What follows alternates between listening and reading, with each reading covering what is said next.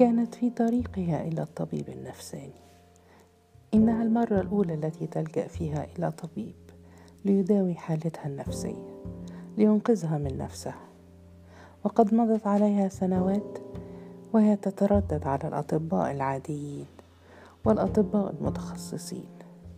كانت أحيانا تشعر بآلام في معدتها فتذهب إلى طبيب المعدة، وأحيانا تشعر بآلام في صدرها وتضيق أنفاسها حتى تكاد تختنق فتذهب إلى طبيب متخصص في آلام الصدر.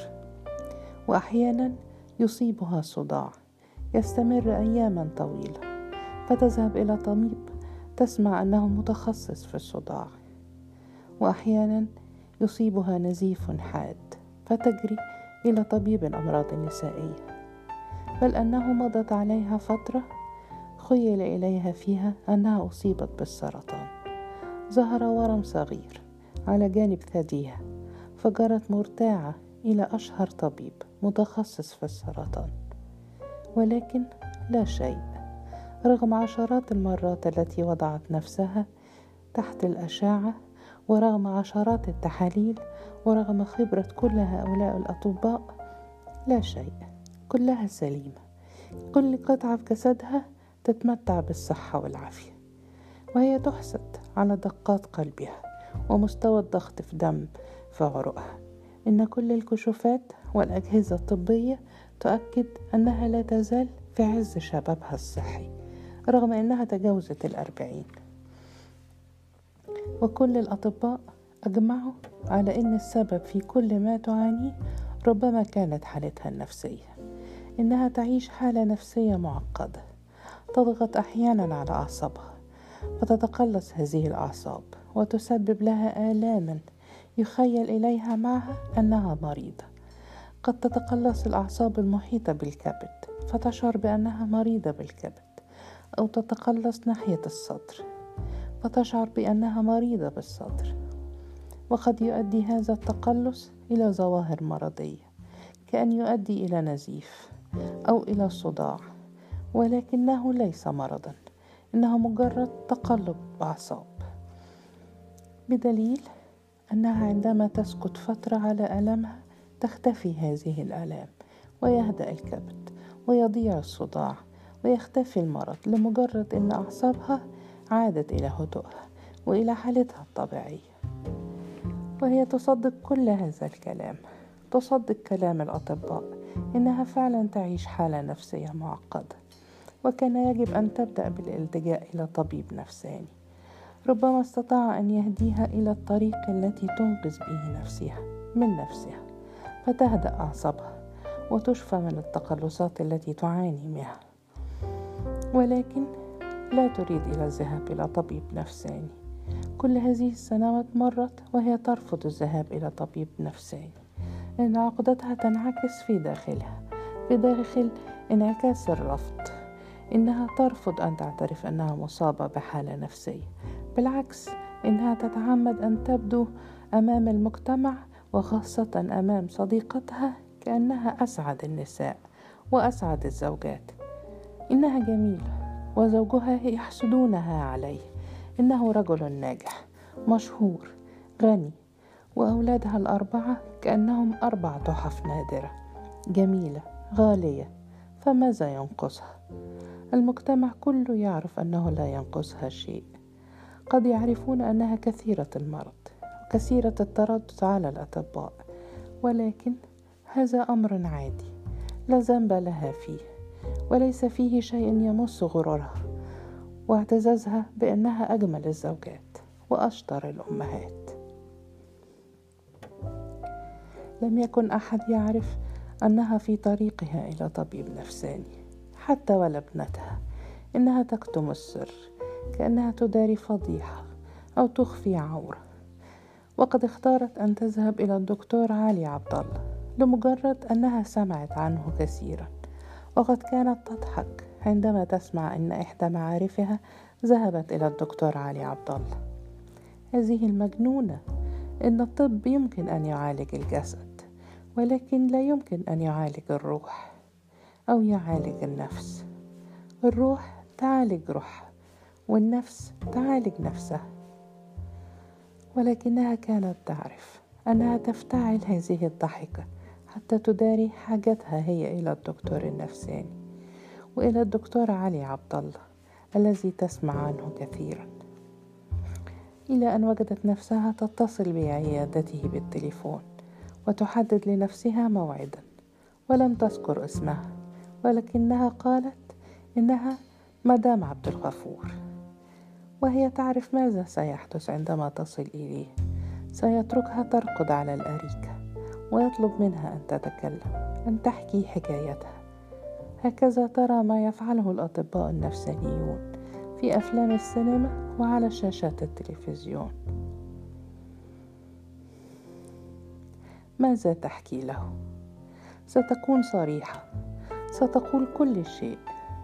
إنها مريضة بزوجها عزيز، رغم كل هذا المظهر السعيد الذي تبدو به معه أمام الناس، فإنه هو مرضها، إنه مصيبتها، ويجب ألا تنسى أن تخفي اسمه عن الطبيب. إنه ليس عزيز، إنه عبد الغفور. لقد تزوجت عزيز وهي لا تزال في السادسة عشر من عمرها. تزوجته لأنه جاء وطرق بابها ليتزوجها، ووافق أهلها بسرعة لأنه رجل ناجح من عائلة محترمة.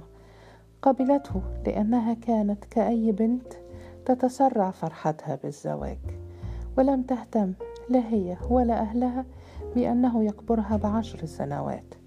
لا يهم، هذا هو الفرق الطبيعي بين طبيعة تكوين المرأة وتكوين الرجل. هكذا يقول العلماء، أو هكذا قالوا لها.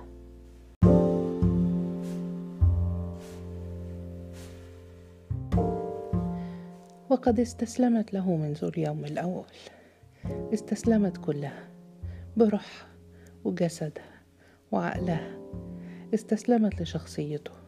لم يكن هناك ما يمكن أن يبعدها عن هذه الشخصية، لا شيء يشغلها بعيدا عنه، حتى أباها وأمها ولا الأصدقاء. لم يكن أي شيء يأخذها ولو للحظات بعيدا عنه، فقط عزيز، وهي التي أرادت هذا.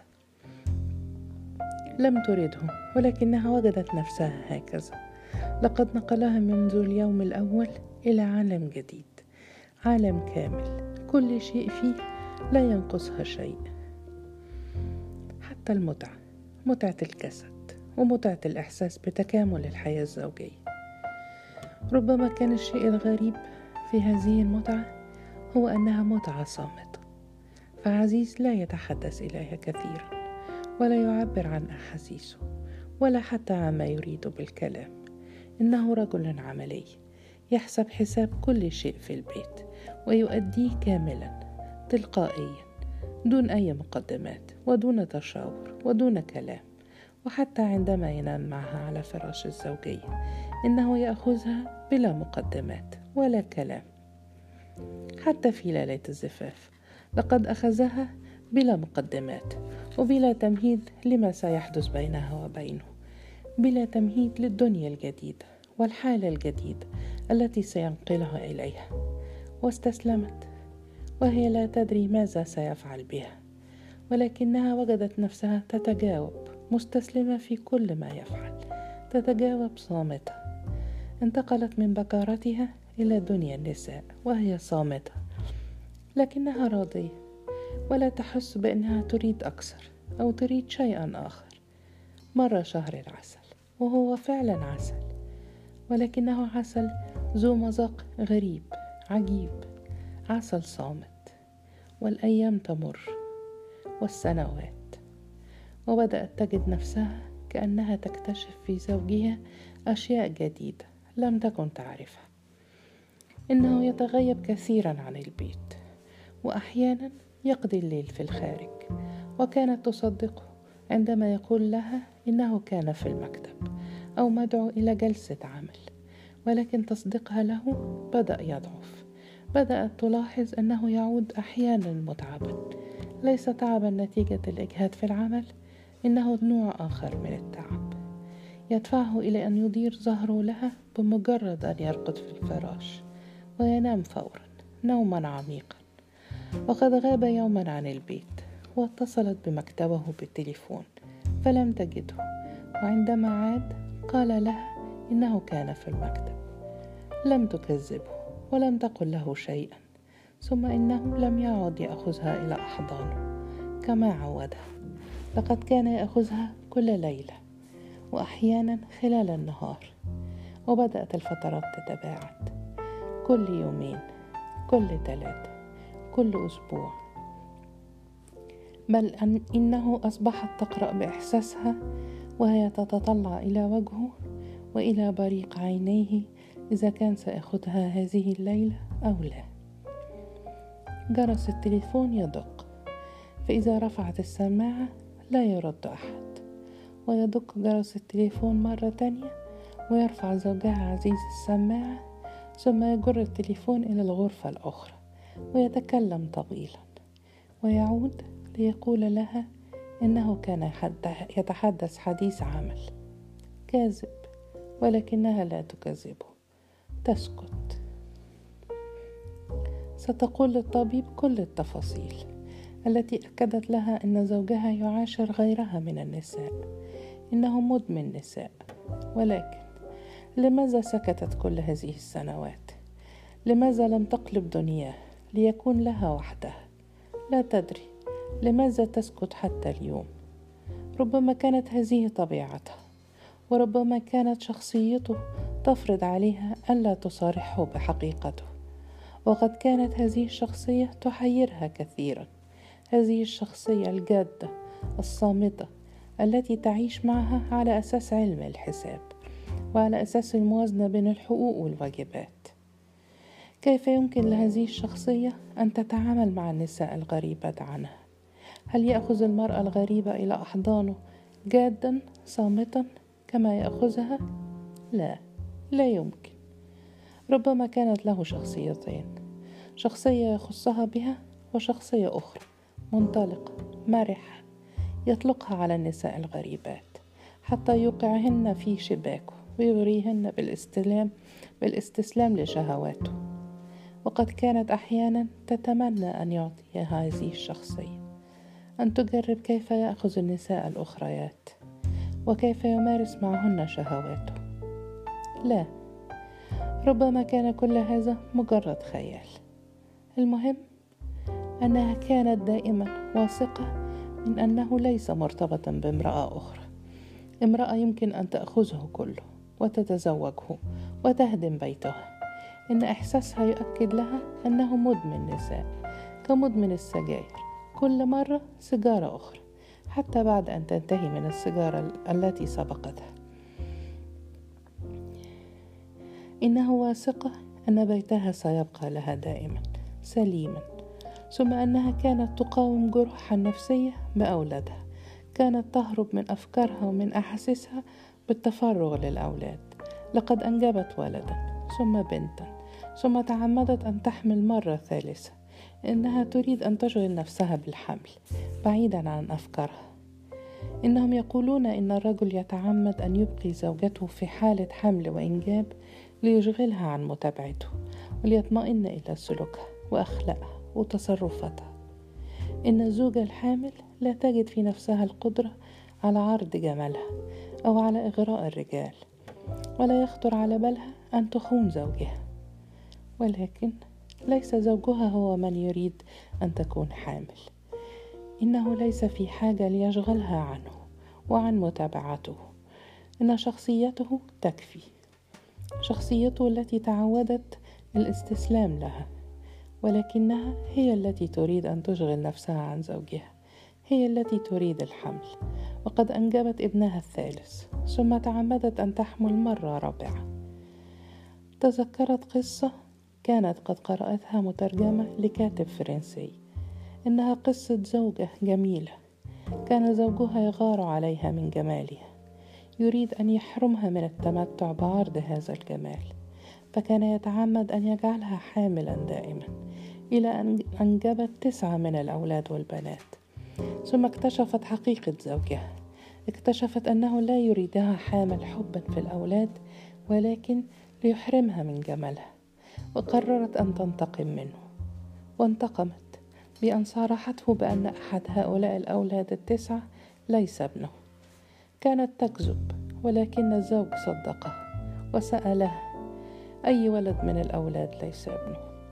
أي منهم ابن حرام؟ ولكنها رفضت أن تجيبه. إنه واحد منهم. وأخذ الزوج يبحرك في كل ابن: هذا الابن فيه شبه من صديقي فلان، وهذا يشبه علان. وجن الزوج دون أن يستطيع أن يحدد أي من الأولاد ليس ابنه. هكذا انتقمت منه الزوجة. وابتسمت ماجدة وهي حامل في ابنها الرابع. ربما قررت أن تنتقم من زوجها عزيز نفس الانتقام، ولكن لا، إنها لا تريد أن تنتقم، تريد فقط أن تتغلب على ضيقها النفسي. وأنجبت بنتا، وكانت تتمنى لو حملت للمرة الخامسة، لكنها لم تعد تستطيع. الأطباء قرروا أنها لن تحمل بعد ذلك أبدا.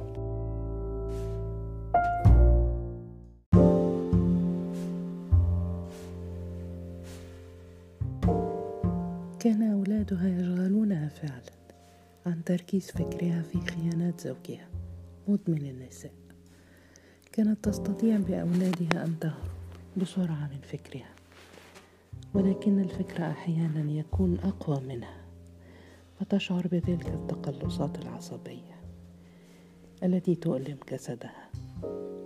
ولكن كان هذا يحدث في فترات متباعدة لا تقلقها ولا تهتم بها، إلى أن كبر الأولاد، وكلما كبروا خفت مسؤوليتها عنهم، وبدأت تجد نفسها وحيدة مع أفكارها، وبدأت التقلصات تزداد وتؤلمها، ويشتد الألم حتى بدأت تتعود على عرض نفسها على الأطباء،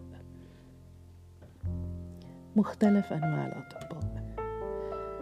تعرض مرة كليتها، ومرة كبدها، ومرة صدرها، لكنها في الوقت نفسه كانت تحاول أن تشغل وقتها بما يمكن أن يبعدها عن أفكارها، بعد أن أصبح الأولاد عاجزين عن هذا الإبعاد.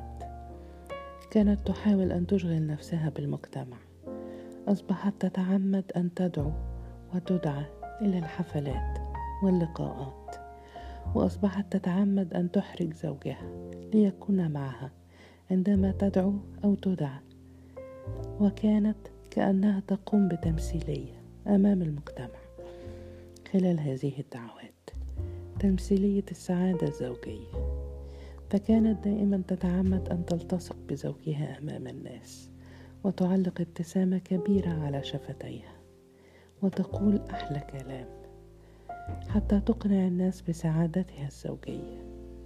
ولكنها كانت تعرف أن المجتمع يعرف أن زوجها مدمن نساء فلاتي، وكانت تحس بأن المجتمع يقدرها ويشيد بها، لا لصفات شخصية فيها، ولكن لمجرد أنها تستطيع تحمل هذا الزوج وتحتفظ به وببيتها.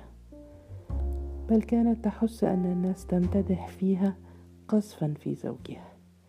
لا يقولون له إنه سافل، ولكنهم يريدون أن يقولوا له: كيف تستطيع زوجة أن تحتمل هذا السافل؟ إن زوجتك ملاك يا عزيز، إن زوجتك ست الستات، إن زوجتك أعقل وأروع الزوجات، إن زوجتك يحسدك عليها كل الأزواج. وكان عزيز نفسه لا يطيق هذا الكلام، كان يعرف أنهم يقذفون فيه من خلال مديحهم في زوجته، ورغم ذلك فالفراغ لا يرحمها، وأفكارها تستبد بها، وشخصية زوجها لا تزال مسيطرة عليها، والصمت يجمعهما داخل البيت. لا تستطيع أن تصارحه بما تعاني، لا تستطيع أن تعلنه بأنها مريضة به، وهي تعرف أنها ستقضي العمر كله دون أن تشفى. لقد مضى على زواجهما الآن أربعة وعشرون عاما، وقد أصبحت في الأربعين من عمرها، وبقي ما بقي من العمر تقضيه في هذا العذاب الصامت، عذاب يشتد لأن زوجها كلما كبر في العمر كلما ازداد إدمانا إدمانا النساء، ولكنه لا يتغير، إنه لا يزال يحسب حساب كل شيء ويدفع الحساب تلقائيا بلا كلمة، والتقلصات العصبية تزداد وتشتد. يجب أن تعترف، يجب أن تلجأ إلى طبيب النفس لينقذها من نفسها. جلست أمام الدكتور علي عبد الله وهي تنظر إليه كأنها تنظر إلى زجاج الدواء لم تجربه بعد. إنه ليس صغيرا في العمر، يبدو أنه تعدى الخمسين، ربما اقترب من الستين، ووجهه وقور وهادئ، جسمه ممتلئ يتصدره كشش منتفخ انتفاخة صغيرة. وقد شعرت وهي توجهه بالحرج إنها لن تستطيع أن تقول له كل شيء. إنها تشعر أمامه بنوع من الخفر والاحترام، كأنه صديق العائلة، كأنه عمها أو خالها. كيف تستطيع أن تقول له كل شيء؟ استقبلها وبين شفتيه ابتسامة مريحة، وحاولت أن تغرق نفسها في هذه الابتسامة حتى ترتاح. وأشار لها فجلست على المقعد المواجه لمكتبه، وقالت فورا: إني متعبة يا دكتور. واتسعت ابتسامة المريحة بين شفتي الدكتور وقال: قولي لي أولا، هل هذا هو اسمك مدام عبد الغفور؟ رفعت إليه عينيها في دهشة المفاجأة، ثم عادت وأرختها في خفر وقالت في حياء: لا، ليس هذا هو اسمي، ولكني لا أريد أن أذكر اسمي. قال الدكتور في صوت هادئ من خلال ابتسامته المريحة: خسارة، إن كثيرا من المرضى يفضلون ألا يذكروا أسمائهم الحقيقية، وقد يكتفي الطبيب بالأسماء الكاذبة، ولكن النتيجة ليست في صالح المريض. العلاج لا يكون كاملا أبدا في هذه الحالة.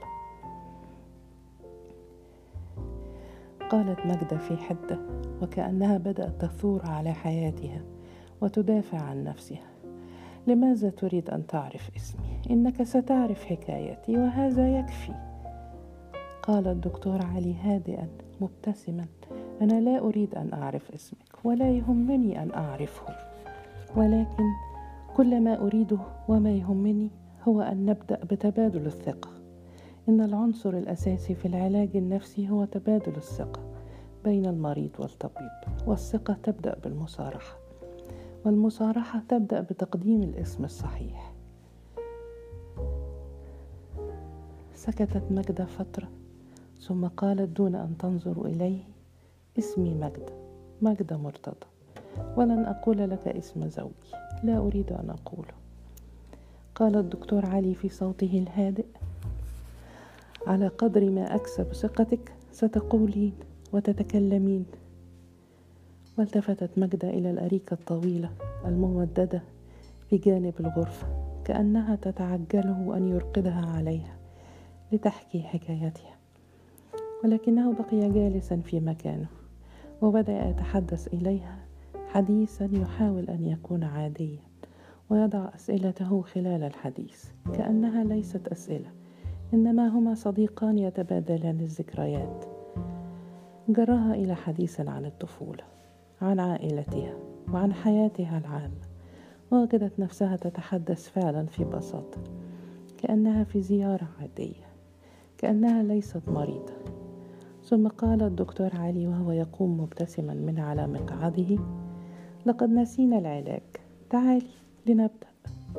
وجذبها في رفقه وأرقدها على الأريكة، ثم جلس خلف رأسها قائلا: تكلمي عن أي شيء. وسكتت برهة كأنها نسيت حكايتها، ثم وجدت نفسها تحكي عن أمراضها وعن ماذا قال لها طبيب الصدر، وماذا قال لها طبيب الكبد، وماذا قال لها طبيب العظام. ثم بدأت تحكي حكايتها مع زوجها، ودون أن تدري وجدت نفسها تذكر اسمه: عزيز. والدكتور علي صامت لا يقول إلا كلمات عابرة متباعدة. كلما تعبت من الكلام إلى أن قال وهو يقوم إلى مكتبه: يكفي هذا اليوم، إننا في حاجة إلى جلسات أخرى حتى أستطيع أن أكتشفك. قالت وهي تلقي نفسها على المقعد. لا أدري ماذا قلت.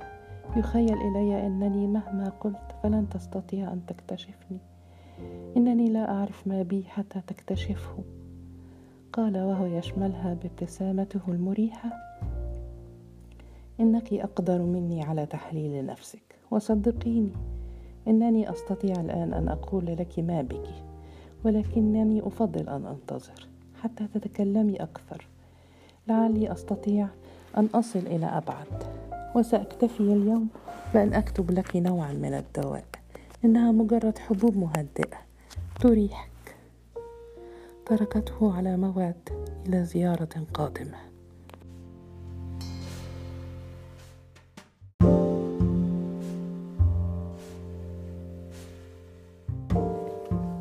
وجدت مجدة نفسها بعد أن عادت إلى البيت وكأنها تلوم نفسها: لماذا ذهبت إلى هذا الطبيب؟ ولماذا تكلمت كل هذا الكلام؟ إنه كلام تقول لنفسها، فما حاجتها إلى أن تقوله لغريب حتى لو كان طبيبا. وبالعكس، إنها لم تقل كل الكلام الذي كانت قد قررت أن تقوله. لقد كانت تحس دائما أنها كانت جالسة مع رجل غريب، وكان هذا الإحساس يمنعها تلقائيا من أن تقول كل شيء. إن الطبيب لا يستطيع أن يفتح بطن المريض إلا بعد أن يخدره، بعد أن يضعه تحت تأثير البنج. فلماذا لا يخدر الأطباء النفسانيون مرضاهم قبل أن يفتحوا نفوسهم حتى يستطيعوا أن يكتشفوا كل ما في هذه النفوس، كما يكتشف الجراح كل ما في الجسد؟ رفعت مجدة زجاجة الدواء بين يديها. إنها أقراص مهدئة، إنها مخدر. لا، لا يمكن، لن تتناول هذه الأقراص.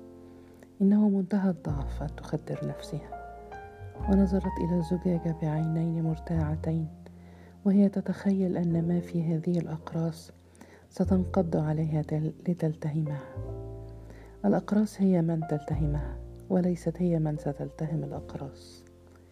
لو تناولت قرصا واحدا فستدمن الأقراص، ستصبح عبدة لها. لا، لن تستطيع أن تنام إلا وهي تحت تأثيرها، كأنها ستدمن الخمر أو تدمن الحشيش. لا، إن الأطباء مغفلون عندما يضعون مرضاهم تحت تأثير إدمان المخدرات. إنهم مجرمون، إنهم تجار مخدرات. وفتحت درجا بعيدا من أدراج دولابها وألقت فيها بزجاجة الأقراص. ولكنها وجدت نفسها بعد أيام في عيادة الدكتور علي عبد الله، ودخلت إليه ووقفت أمامه وهي تنظر إليه نظرات فيها غل وسخط، كأنها تكرهه لأنها اضطرت أن تعود إليه. وقالت وهي تتجاهل وتهرب من ابتسامته المريحة: هل أرقدت؟ نظر إليها في دهشة، ثم قال في بساطة وابتسامة: تفضلي. وقالت وهي تلقي بجسدها على الأريكة الممددة: إني أشعر بحاجتي إلى الكلام أكثر من حاجتي إلى الاستماع إليك. قال وهو يجلس على المقعد خلف رأسها وهو يضحك ضحكة سريعة خافتة: وأنا أريد الاستماع قبل أن أبدأ الكلام. مضت فترة وهي راقدة لا تتكلم، وصدرها يعلو ويهبط كأنها تلتقط أنفاسها، إلى أن بدأت تتكلم. تكلمت بصراحة أكثر مما تكلمت في المرة السابقة، ولكنها لم تكن تشعر أنها في كلامها تحكي حكاية، ولكنها تنتقل من موضوع إلى موضوع دون أن تربط بين كل موضوع وآخر. إنها تتحدث عن زوجها عزيز، ثم تنتقل فجأة لتتحدث عن أمها وأبيها، ثم تقفز إلى الحديث عن علاقتها بإحدى صديقاتها، ثم تجد نفسها تتحدث عن أولادها، ثم تعود وتتحدث عن حكايتها مع زوجها عزيز، ومضت أكتر من ربع ساعة وهي تتحدث والطبيب جالس خلف رأسها بدون ملاحظة في صمت. ثم فجأة انتفضت جالسة وقالت وهي جالسة فوق الأريكة: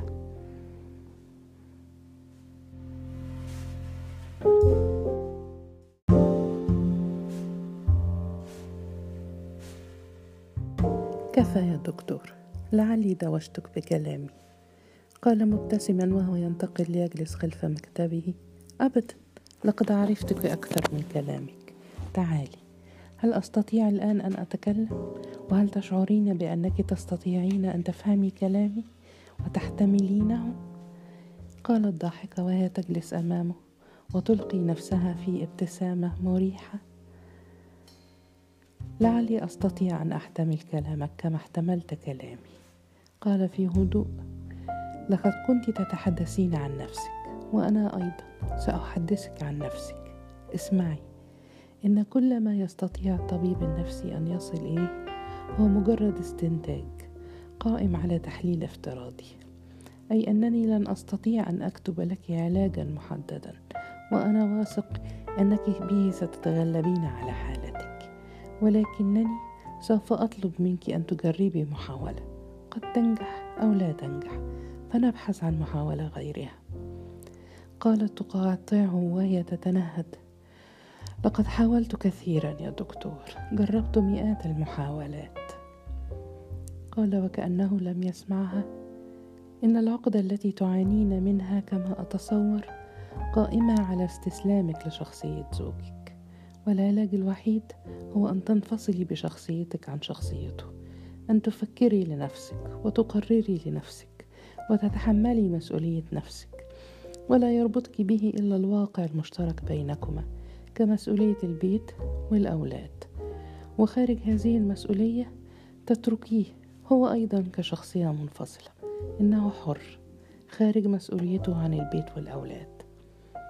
صاحت ماجدة في حدة: كيف تكون لي شخصية مستقلة عنه وأنا زوجته وهو زوجي؟ قال الطبيب في هدوء: إن الحياة الزوجية مع استمرارها تتطور، إنه يقال إن الزوج والزوجة يصبح كل منهما أكثر حرية عن الآخر بعد أن يدوم الزواج عمرا طويلا، والواقع أنها ليست حرية ولكنه استقلال في الشخصية، أي أن شخصية الزوج تصبح أكثر استكمالا لذاتها، وكذلك شخصية الزوجة، بحيث يعيش كل منهما دون أن يشعر الآخر بأنه مستسلم له حتى مع ارتباطه به. قالت ماجدة وهي حائرة لا تستطيع أن تستوعب كلام الطبيب: وكيف أستطيع أن أستقل بشخصيتي؟ قال الطبيب بسرعة: بأن تعتمدي أربعة وعشرين ساعة من اليوم على نفسك، أن تبحثي لنفسك عن هواية تستغرقين فيها، أو تبحثي عن عمل إذا كنت تتحملين عبء العمل، أو انضمي إلى جمعية، أو ابحثي عن أي شيء تشغلين به نفسك. املئي حياتك الاجتماعية بالأصدقاء والصديقات، لا تتركي حياتك في فراغ، إن الفراغ هو أقصى عدو لك، إنه مرضك، وصدقيني لولا الفراغ لما جئت إليه، ولوجدت علاجا أجدى من أي علاج يمكن أن أصفه لك.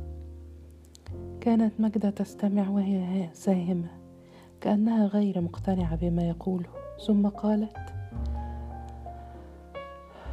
لقد قلت إن من حق الزوج أن يحتفظ بحريته دون أن يعتدي على حرية زوجته، ألا يعتبر معاشرة النساء اعتداء عليه؟ قال الطبيب من خلال ابتسامته المريحة الهادئة: إني أتكلم على أساس إن حالة زوجك حالة ميؤوس منها، لا يمكن بعد هذا العمر الطويل أن تغيري من طبيعته أو من شخصيته، ولا يمكن أيضا بعد هذا العمر أن تفكري في الطلاق وفي هدم بيتك. إني أتحدث عن علاج حالتك مع بقاء زوجك على حالته ومع بقاء البيت سليم. قالت وهي غارقة في اليأس: سأحاول، ورفع الدكتور علي عبد الله قلمه وهم أن يكتب فوق أوراقه.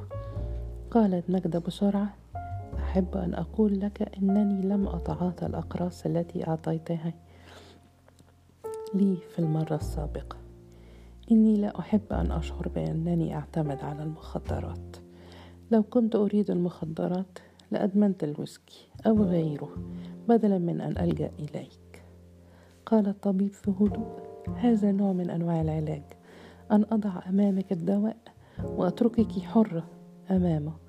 رفضك أن تتعاطي الدواء هو علاج أقوى من تعاطيه، إنه يرفع من شخصيتك حتى تصبح شخصية أقوى من الدواء. وسأكتب لك عن أقراص أخرى إنها أقوى مفعولا، ضعيها أمامك ولا تلجئي إليها إلا عندما تشتد بك الأزمة. حاولي أن تهربي بها من آلامك ومن الفراغ.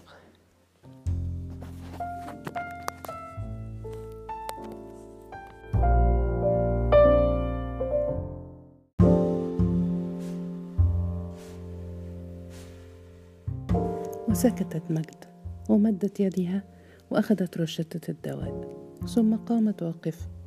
عاجلها الطبيب قائلا وهو يغمرها بابتسامته المريحة: هل تقبلين نصيحة أخرى؟ فقالت بالاهتمام: تفضل. فقال وهو لا يزال جالسا على مقعده: إذا حاول زوجك أن ينام معك فاعتذري، ارفضي. فقالت في دهشة: ولماذا؟ قال من خلال ابتسامته: لقد فهمت من كلامك أنك لم ترفضيه أبدا، وهذا قمة الاستسلام. حاولي أن ترفضيه مرة لتفرضي عليه شخصيتك، لتثبتي استقلال شخصيتك، ثم حاولي بعد ذلك أن تحددي أنت متى يأخذك، أي تبدأي به بدل أن يبدأ بك. ستكون حالة جديدة في حياتك الزوجية قد تؤدي إلى تغيير الحالة لصالحك. قالت وهو يقوم يودعها: سأحاول. وخرجت دون أن تطلب تحديد موعد آخر، ومرت على الصيدلية واشترت الأقراص القوية المفعول، وعادت إلى بيتها وهي ساهمة. ماذا قال لها الطبيب؟ لم يقل شيئا يمكن أن يبدل حياتها. إنها لا تعيش في فراغ، وهي تتعمد أن تملأ يومها كله منذ أن تفتح عينيها حتى تغمضها، وهي تهوى الحياكة وتعطي ساعات طويلة لهوايتها. إنها لا تزال لا تزال تحيك ملابسها الخاصة وملابس زوجها وملابس أولادها، وهي منذ سنوات طويلة وهي تتعمد أن تملأ أيامها بالصديقات والزيارات والحفلات. وقد مرت فترة انضمت فيها إلى الجمعية الخيرية النسائية، ولكنها لم تمكث فيها طويلا. لم تجد شيئا تفعله هناك للمرضى ولا للفقراء. كان كل المطلوب منها أن تجلس مع رئيسة الجمعية وتنافق رئيسة الجمعية وتكسب رضاء رئيسة الجمعية وتجمع الأموال لتعطيها لرئيسة الجمعية. إن الجمعية ليست لخدمة المرضى الفقراء، ولكنها لخدمة رئيسة الجمعية. ولم تستطع أن تتحمل النفاق ولا أن تكون من شلة رئيسة الجمعية، فابتعدت ونسيت الجمعية ونسيتها الجمعية. ولا شيء جديد. إن كل ما عاد عليها من زيارتها لهذا الطبيب أنها أصبحت تعترف لنفسها بأنها مريضة نفسية. لقد نقلها إلى حالة أقرب إلى الجنون. كانت قبل أن تذهب إليه تنكر على نفسها هذه الحالة، ترفض أن تعترف بأنها مجنونة، وكان ذلك يساعدها على الهرب من نفسها، يساعدها على المقاومة. ورفعت زجاجة الدواء وألقت بها في الدرج البعيد. إنهم ليسوا أطباء، إنهم تجار مخدرات.